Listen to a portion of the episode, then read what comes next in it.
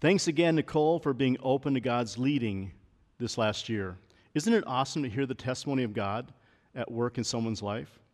As you heard, Nicole graduated last year, but this year, our graduates are going to miss out on a much deserved celebration. So, we, as a church and student ministry, are creating a celebration for them. We have 31 graduates from seven different area high schools around the region. I want to invite you, as a church family, to come help us celebrate. This Thursday, May 28th, from 6 to 6:30 p.m. on our south side parking lot by door number one. We're going to invite you to come park your car in the parking lot, social distancing, all of that kind of stuff. And our graduates are going to come around the drive-through, and one at a time, they're going to be able to come out of their car, wave to you. We're going to announce them. You can honk and cheer and celebrate them, and uh, help us celebrate that celebration. We are also going to give everybody that comes a graduation brochure that looks like this. We've produced these over the years. This is lists all of our 31 graduates, what they will be doing next year, uh, and it's just a way for you to get to know them and help pray for them as the year goes on. Those brochures will also be available at our Welcome Center uh, later on next week. So if you happen to be by the church and didn't get one at this uh, May 28th celebration, then you can come and pick one up then. So come celebrate with us. It's going to be an awesome night. Today, we, include, we conclude our five week series on Proverbs, which we've called Get Wisdom. We've learned that most of Proverbs were written by King Solomon, who God had granted wisdom. Solomon is teaching his audience, including his son, how to live in a wise way, a way that pleases God, a way that would please Solomon as his father, and a way that would keep his son on the right path. Today I'm calling this sermon Solomon's Guardrails. And there's really two sections to this. In part one is for parents that are parenting young children. Uh, these guard, guardrails, these guidelines are for everybody, but this is specifically to parents. And part two is for struggling parents who have kids that have gone off the rails and off the road. So, Solomon's Guardrails, where does that come from? A couple years ago, our adult small group did a Right Now media study by Andy Stanley called Guardrails. And Andy did a great job, and I would recommend that study for you and your small group. Andy described guardrails as providing safety on winding and steep banked roads. They're meant to keep our car on the road and to keep us from getting seriously personal injury. Our car may get damaged if we hit one of those guardrails, might get scraped up, might even get totaled. We may even get bumped and bruised, but if the guardrail does its job right, it will keep us from serious bodily injury. Check out this video clip.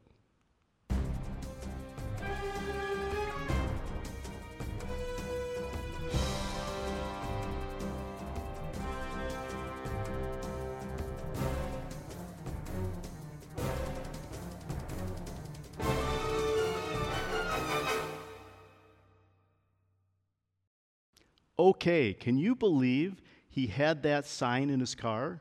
It kind of makes you wonder how confident he was in his driving skills. But either way, the guardrail did its job, it kept the car on the road. Solomon's proverbs are like guardrails. It's meant, us to, meant to keep us on the right road. It meant, it's meant to keep us from serious harm. Sometimes his advice stings a little bit. We may not like it, but it'll keep us safe by keeping us on God's road. Let's take a look at some of the guardrails that we, as parents, need to put in place to keep our kids on God's road. And these are taken from Proverbs 15 and Proverbs 16. The first one is fear God. Now, Pastor John talked about fearing God in week number one, or fearing the Lord in, in week number one. As a reminder, fearing the Lord or fearing God has three elements. The first one has to do with being of terror or being frightened. We know God is a judge, He's righteous and holy and we're not worthy to even stand in his presence. We know God is love, but he's also a judge and will deliver punishment. So there is part of this fear of the Lord that has to do with being frightened. The second aspect is respect, respecting God's control in our life. When we became a believer, we freely gave ourselves over to God. So let him lead us, respect that leading in our life. And the third is reverence, awe in the presence of a holy God. In Revelation, we hear the angels, we read about the angels singing, Holy, holy, holy is the Lord God Almighty, who was and is and is to come. So, three aspects of fear of the Lord frightening, frightening yes, respect, and, res- and reverence. Proverbs 15, 16 says, Better a little with the fear of the Lord than great wealth with turmoil. Better a little with the fear of the Lord. When I hear parents talk about their hopes and dreams for the kids, I often hear, I want them to be happy. I want them to have a good education. I want them to marry well. I want them to have a good job. I want them to have babies because I want to hold grandkids. I want them to be financially independent. What those parents have just described is the American dream. Now, there's nothing wrong with that in one sense, but as believing parents, sometimes we get our eyes off the goal. We unintentionally sent our kids down a wrong road. We put guardrails up that help them fulfill the American dream, but not necessarily God's dream. The right road for a believer begins with a healthy understanding of the fear of the Lord. The next guardrail attitude matters. How many times have you told your kids, don't give me that attitude? Wipe that smirk off your face. Katie, our daughter, uh, one day said to one of our grandkids, Don't give me those eyes. Without even a word, without a facial expression, she could see the attitude in our grandchild's eyes. Attitude matters. We know that it matters in our kids. Our kids did well in school. Often we would go to teachers' conferences, and teachers would say, You don't even need to be here. Your kids are doing great. And we were thankful that they did great in school as far as grades were concerned. But our question back to them was, But how is their attitude? Are they respecting you as a teacher? How are they treating other kids? In Proverbs 16 18, Solomon erects this guardrail Pride goes before destruction, and a haughty spirit before a fall. Now, haughty isn't a word we use much anymore but it means a superior or arrogant attitude. So, pride and an attitude of superiority will destroy our kids. Don't let your kids be the center of the universe where everything revolves around them. Teach them to have a humble attitude and a servant's heart. The third thing, the third guardrail, is listen to instruction. The sooner our kids learn and understand that they are not number one, the better. If they believe that they have the final say or their way is always best, they will get off God's road and fail. Teach them that they will be always be subservient to someone in their life. Right now, if they're a believer, they're subservient to God. They put themselves under the authority of God as a believer. Now they're subservient to you as parents. In the future, they'll be subservient to a boss. Always be subservient to the government, either police or governor or the president. Proverbs 16:20 says this, "Whoever gives heed to instruction prospers, and blessed is he who trusts in the Lord." Teach your kids to be lifelong learners, to listen and to obey. So fearing God, attitude matters. Listen to discipline or listen to instruction and the last one is discipline. Proverbs 15:4 says, "A fool, a fool spurns his father's discipline, but whoever heeds correction shows prudence." Again, a couple words that we don't normally use in today's language. Spurns, what does that mean? It means to reject with disdain or contempt. Not just reject our Father's discipline, but with contempt or disdain. It might be phrases or attitudes like, I don't care, or I hate you, or you can't make me, or you're too old to understand. Prudence means wisdom, discipline, and reason. So, my version, if I were to rewrite this, it would sound something like this a fool thinks his father's discipline is dumb, but whoever takes discipline and learns from it is smart and wise. As parents, we're not our kids' buddy, we're their parents. We should strive for an excellent relationship, but our responsibility is to maintain guardrails, one of which is discipline. In talking with parents about dealing with their kids, my wife Joyce will often say, who's the parent here? In other words, your kids shouldn't be running the house. You're the parent, you're the adult. It's our God given responsibility to parent well. So, what do we do as parents when our adult children make a wrong turn and get off God's road? What do we do if we think they're headed for serious injury, whether it's drugs and alcohol, whether it's their sexuality, whether it's relationships, spirituality, or a variety of other things. Are we to blame? Did we do the wrong thing? Have I failed as a parent? There's so many questions we have. Let me encourage you, first of all, don't play the blame game. We're not perfect. We could have always done things better. But adult children made choices that they are responsible for. Why did this happen? You may never know. Now's not the time to figure that out. Deal with what is in front of you right now. How did this happen? There are a couple common possibilities. One, someone fell asleep at the wheel or was not paying attention. Have you ever driven down those long, lonely roads, you know, like from Salt Lake City west through the Salt Flats? Boring. Iowa, Nebraska to Colorado. Uh, all you see is, is crops and cows. North Dakota through Montana, super boring road. On a recent trip back from Spokane, Washington, Joyce and I pulled off for food in Montana. After we'd gone through the mountains, we we're hitting the plains, and we knew we had a few hours left before we got to our hotel. It'd been a long day of driving. We get back on the highway, keep on going. I wasn't paying a whole lot of attention, and I just happened to look at my GPS about 45 minutes later, and all of a sudden my GPS says my destination is 90 minutes farther down the road than I expected it to be. And it's like, what happened? It, was there a time change? Well, that doesn't make sense. GPS accounts for that. And then I realized I was going the wrong direction. I was going back west towards Spokane, not back east toward Minnesota, because I wasn't paying atten- attention. The one thing these long, lonely roads have in common is there are very few guardrails. There's not much danger. There's not cliffs. There's not windy roads. There's not mountains. Everything seems safe. What could go wrong? Take a look at this video clip.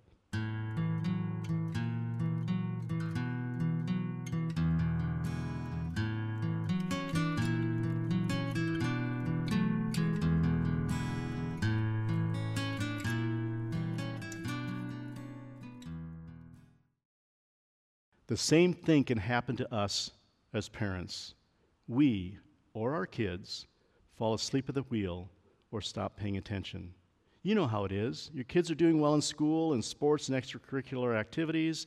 They have good friends, they're popular, they're not rebellious, they aren't an atheist or an agnostic. We let our guard down because we don't see any danger. Another possibility of how our kids get off God's road is they purposely drive through the guardrail. They ignore your, your warnings, they ignore God's warnings, they decide they know what is best. No matter how our kids get off the road, we as parents get worried.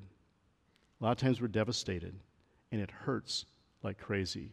Proverbs 17:25 says this, "A foolish son brings grief to his father, and bitterness to the mother who bore him."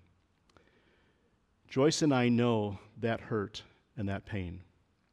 We know what it's like to have a child take a different road the surprise, the hurt, the loss of relationships with grandkids. Our heart, or, our hurt and our pain has become a redemptive story and a redemptive process. But it's taken us over 15 years to get to where we are today, and it's still being played out. We're not perfect, and we made many mistakes along the way. But here are some guardrails we had to establish in our lives for us to stay on God's road. The first one is dependence on God. We had to come to a point where we knew that the situation was beyond us. We couldn't fix it with one more email, one more conversation, one more letter, or one more text. We had to give the situation over to God because we knew that God was the only hope for reconciliation. We also knew that if we didn't release it to God, it would ruin our relationship between Joyce and I, it would probably ruin our ministry. It would affect the rest of our family. And we'd probably end up going crazy. Proverbs 16:7 says, "When a man's ways are pleasing to the Lord, he makes his enemies live at peace with him." We clung to those kinds of promises from God. We believed that God was at work behind the scenes, things that we couldn't see. We clung to the hope that God was bigger than all of this. We clung, clung to the promise of peace in our relationship. This was the first guardrail we had to establish to keep us on God's road. Then we had to establish the guardrail of prayer. Proverbs 15:8 says, "The prayer of the upright pleases him." We had to establish that guardrail of prayer in our life, thanking God for his sovereignty in our life, praying for our kids and ourselves be drawn, drawn closer to him. We also had to let other people pray for us Most didn't know the details of what was going on. One of our churches had a prayer ministry, and we submitted to that prayer ministry. We were prayed over, and it helped us change our attitude. We felt a release and a peace because the prayer of righteous people over us. The third area was attitude. We've already talked about the attitude of our kids matter, but our attitude matters too. Proverbs 15:18 says, "A hot-tempered man stirs up dissension, but a patient man calms a quarrel." So many times we prayed for God to give us a good attitude. Our natural desire was to lash out in anger. Fine, be that way. I'll, I'll disown you too. Or take them out of the will, or break off all communication, or sue over the rights of grandkid visitation. All those things went through our minds. Proverbs 16:32 says, "Better a patient man than a warrior, a man who controls his temper than one who takes a city." You know the old saying, he won the battle but lost the war. Be patient. View the long game. Allow space for God to be God. Dependence on God, prayer, attitude, and discernment. Proverbs 15 28 says, The heart of the righteous weighs its answer, but the mouth of the wicked gushes evil. The guardrail of discernment is critical, and we often fail at this. Discernment how do we respond to the latest incident? Discernment how do we answer the latest email? Discernment do we initiate contact or do we back off? There's a story about a factory that, uh, whose assembly line shut down. The factory manager called in a consultant to fix the problem. After inspecting this giant piece of machinery, the consultant took out a little teeny hammer, reached in, and just tapped the gears. And the assembly line started working again. The manager asked for the bill and got the bill from the consultant, and it was $10,000. The factory manager's like, What? How am I going to get, what, what did you do for $10,000? I need an itemized bill. And so the itemized bill came back to him, and it said $5 for tapping with a hammer, $9,995 for knowing where to tap. That's the guardrail of discernment, knowing where to tap, which is closely related to this last guardrail our mouth and our words. When do we speak? When do we keep our mouths shut? What are our words communicating? Proverbs 15:1 says a gentle answer turns away wrath, but a harsh word stirs up anger. I learned this verse as a young boy. I haven't always applied it well, but if followed, it will do us all well. Solomon's guardrails are for everyone. They're especially important to, as parents as we train up our kids, but they are equally important to those of us adults that are dealing with the heartache of kids that have gone off God's road. If you're a hurting parent, let me remind you God has not abandoned you or your child. Reach out to God, let Him heal and teach you through prayer and through Scripture but also reach out to other people for prayer. That's an important part of the job of the church is to pray for each other. Reach out to other people for support. Don't take this journey alone. There are many of us that are willing to walk alongside you. Don't be embarrassed to share your story. We all have stuff. Let me pray for you. Father, this morning we thank you for these guardrails that, that Proverbs establishes for us. God, I pray for parents that are parenting their kids right now. Help them to establish these guardrails in their homes.